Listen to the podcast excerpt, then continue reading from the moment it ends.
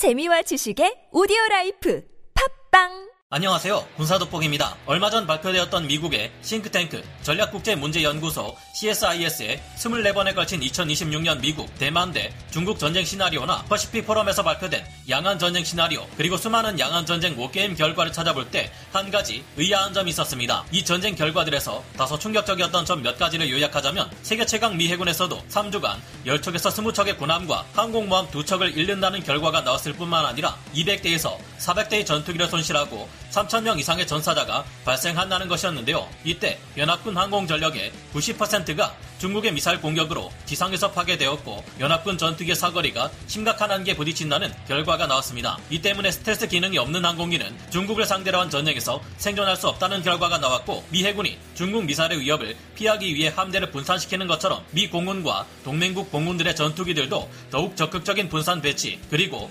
무장과 급유를 위한 투자와 노력이 선행되어야 한다고 경고하고 있습니다. 그런데 어째서인지 미군이 중국군에 비해 압도적인 우위를 자랑하는 전자전에 관한 언급은 워게임 과정에서 찾아보기 어려웠는데요. 미 해군 함대와 공군의 전자전기들은 중국에 대한 탄도미사일을 요격하기 위한 SM-3 함대공 미사일과 전자제밍 및 기만기술 등을 이미 오랫동안 운영해왔지만 그동안 분석가들은 이 같은 형태의 노력과 비용 대비 효율성에 대해 확신하지 못하고 있는 경우가 많은 것으로 드러나고 있습니다. 하지만 지난 2022년 미국의 낸시 펠로시 하원의장 이 대만을 방문했을 때 미군의 전자전 능력에 중국군은 모든 감시 장비들과 전자전 장비들이 마비되는 굴욕을 겪었다는 기사도 있었고 미국은 안 그래도 중국에 비해 압도적인 전자전 능력을 더욱 향상시키기 위한 대범한 시도들을 이어가고 있는데요. 오늘은 미군의 전력에 대해 소개해왔던 지난 시간에 이어 미군이 가진 가장 강력한 힘 전자전 전력에 관해 알아보겠습니다. 전문가는 아니지만 해당 분야의 정보를 조사 정리했습니다. 본의 아니게 틀린 부분이 있을 수 있다는 점 양해해 주시면 감사하겠습니다. 남중국해 상공에 인근의 미 공군 기지에서 출격한 EC-130H 컴파스콜 원격 전자전기와 미 해군 항공모함에서 출격한 EA-18G 그라울러 에스코트 전자전기 편대가 모습을 드러냅니다. EC-130H 컴파스콜 전자전기가 월등한 출력의 전파방해 장비를 통해 250km 이상 반경의 중국 해안의 레이더 시설과 각종 방공망들의 강력한 전자전 재밍 공격을 가해 무력화시켜버리는데요. 그리고 이를 보완하기 위해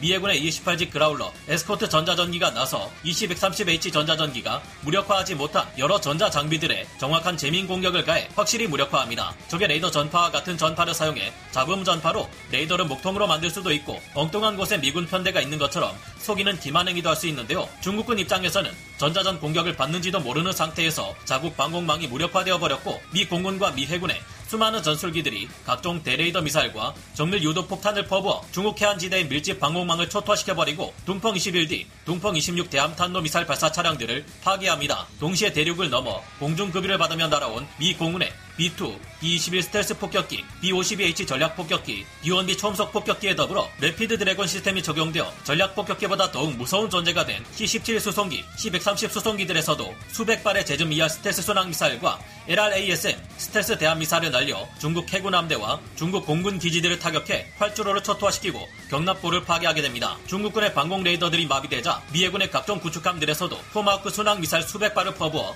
중국 공군의 기지들과 군항들을 초토화시켜버립니다. 아직 완전히 파괴되지 않은 중국군 진영 깊숙한 곳에 지상기반 조기경보 레이더들이 거대한 안테나와 대형 발전기에서 공급되는 막대한 전력을 통해 미군 전자전기들의 전자전 재밍 공격을 레이더 출력으로 눌러버리는 번스루 기술로 대응합니다. 이를 통해 중국군의 레이더는 본래 기능을 회복하게 되고 미 공군의 전투기들과 미 해군의 함대기 전력들을 차단해 보복할 수 있게 되었는데요. 그러나 지상기반 조기경보 레이더가 번스루 기술을 통해 기능을 회복했을지는 몰라도 레이더의 요요 탐지 영역이 크게 줄어드는 것은 막을 수 없었습니다. 덕분에 장거리 타격 무기를 사용하는 미 해군과 공군의 다양한 전술기들이 계속해서 중국 방공망과 레이더 기지들을 초토화시켜버리고 선제 공격을 당한 중국 공군과 해군은 계속되는 미군 전투기들과 미사일 공격, 전자전 공격에 거의 괴멸에 이르는 피해를 입고 맙니다. 이는 그저 전자전에 대해 쉽게 설명드리기 위해 미군이 중국을 침공해 먼저 선제 타격을 가한다는 가정하에 예상한 간단한 시나리오입니다. 물론 이 같은 설명은 수준 낮은 소설 같은 설명에 불과하며 실제 전투 상황에서는 수많은 변수가 존재하기에 이 같은 상황이 쉽게 나올 수는 없을 텐데요. 그러나 이 과정에서 설명한 것처럼 미 공군과 해군은 서로가 함께 약점을 보완해줄 수 있는 EC-130H 컴파스콜 원격 전자전기와 EA-18G 그라울러 에스코트 전자전기를 함께 운용한다는 점은 사실입니다. 미 공군의 EC-130H 원격 전자전기는 광범위한 영역의 적 감시 장비들을 무력화할 수 있지만 막강한 출력의 전파방해 재밍 공격을 가한다 해도 거리가 멀어짐에 따라 그 효과가 기하급수적으로 줄어들게 되며 공격, 지형의 높낮이에 따라 재민 공격을 가할 수 없는 음영 지역이 생겨납니다. 그렇다고 이 거대하고 둔중한 EC-130H 컴파스콜 전자전기가 초음속 전투기들로 이뤄진 스트라이크 패키지와 함께 위험한 적 영공으로 침투할 수도 없는 노릇인데요. RCS 수치도 크고 속도도 느린 이 전자전기가 중국의 방공망 가까이 접근하는 것은 위험합니다. 하지만 EC-130H가 재밍할 수 없는 영역에는 미해군 항공모함의 EA-18G 그라울러 함재 전자전기가 대신 재밍 공격을 가합니다. EA-18G 그라울러의 전자전 장비는 출력이 EC-130H 컴파스콜 전자전기보다 크게 떨어집니다. 전파를 방사하는 출력은 반드시 안테나의 크기와 투입되는 전력에 비례해 커지기 마련인데 상대적으로 작은 기체인 EA-18G 그라울러가 EC-130H 컴파스콜보다 재밍 장비의 출력이 떨어지는 것은 어쩔 수 없기 때문인데요. 대신 전술기 편대와 함께하며 정확한 목표물에 대한 재밍 공격을 가할 수 있습니다. 게다가 EC-130H 컴파스콜의 광역 전자전 재밍 공격 덕분에 EA-18G 그라울러의 재밍 공격 또한 더욱 강력해지는 효과를 발휘할 수 있는데요. 강력한 출력의 에어컨이 주변 온도를 떨어뜨려도 구석구석 모두에 차가운 바람을 보내줄 수 없지만 출력이 떨어져도 좁은 곳까지 바람을 보내줄 수 있는 선풍기를 함께 사용한다면 전기세가 너무 많이 나오지 않으면서 집안 모두가 시원한 여름을 보낼 수 있게 됩니다. 마치 그것처럼 EC-130H가 강력한 광역 재밍을 걸고 미처 재밍 공격이 닿지 않는 곳은 EA-18G 그라울러가 집요하게 파고들어 송곳처럼 정확히 재밍 공격을 가해 무력화하는 것이 미국의 방공망 제압 방식인데요. EA-18G 그라울러 전자전기의 경우 광역 재밍 공격과 에스코트 재밍 공격 둘 모두 수행하는 것이 가능합니다. EA-18G 그라울러가 광역 재밍 임무를 담당할 경우 EC-130H 컴파스콜이나 EC-37B 같은 비즈니스 제트기 기반의 대형 전자전기들에 비해서는 훨씬 출력이 떨어지겠지만 함재 전자전기로 운용되기에 대형 전자전기들의 광역 재밍 지원을 받을 수 없을 경우에도 대응이 필요하기 때문인데요. 그러나 중국의 군사력이 갈수록 고도화되면서 한 가지 우려되는 것이 있습니다. 크고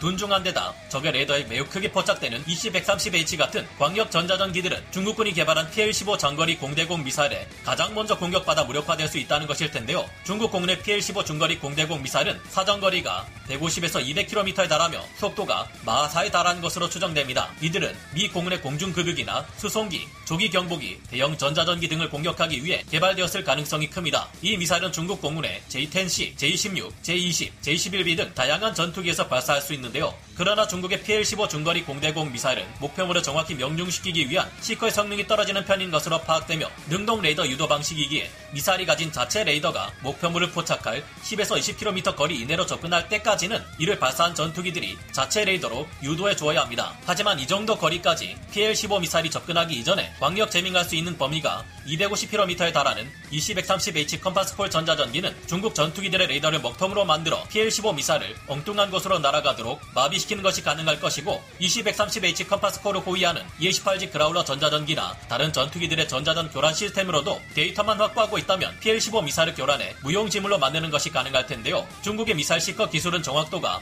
서방제 미사일에 비해 크게 떨어지는 러시아제에 의존하고 있는 면이 큽니다. 안 그래도 정밀 유도 기술에 정평이 나 있고 연간 수십 발씩 발사 시험을 통해 시커를 개량하는 미국에 비해 중국의 미사일 시커 기술은 아무래도 아직은 떨어진다고 봐야 할 텐데요. 물론 중국 공군도 나름대로 노력을 계속하며 항공전 개념을 발달시키고 그에 맞는 자체 소프트웨어 체계를 강화하는 등 미군과의 격차를 줄일 수 있겠지만 미 공군과 해군은 계속해서 전자전 능력을 더욱 고도화시키고 있습니다. 지난해인 2022년 미국의 스타트업 기업인 콜드 퀀타사는 매우 혁신적인 전자전 체계 강화 방안을 발표했는데요. 이 업체는 미국 콜로라도에서 원자 큐비트를 기반으로 하는 양자 컴퓨팅, 양자 항법, 양자 센싱 기술을 연구하고 있습니다. 이 콜드 퀀타사가 당시 공개한 양자 기술 발표 자료에 따르면 F-35 스텔스 전투기에 전자전 체계 적용할 수 있는 배열형 양자 수신기 기술을 연구 중이라고 하는데요. 이 같은 배열형 양자 수신기를 사용하면 기존의 전자전 체계에 비해 감도와 대역폭을 크게 향상시켜 준다고 합니다. 현재 미 해군과 공군은 안 그래도 세계 최고 수준을 자랑하는 전자전의 우위를 더욱 높이기 위해 다양한 신기술과 새로운 차세대 전자전 체계를 개발 중에 있는데요. 다음에 기회가 된다면 미군이 획득하기 위해 개발 중인 다양한 차세대 전자전 장비들과 이를 활용할 때의 엄청난 위력을 소개해드릴까 합니다. 오늘 군사돋보기 여기서 마치고요. 다음 시간에 다시 돌아오겠습니다. 감사합니다. 영상을 재밌게 보셨다면 구독, 좋아요, 알림 설정 부탁드리겠습니다.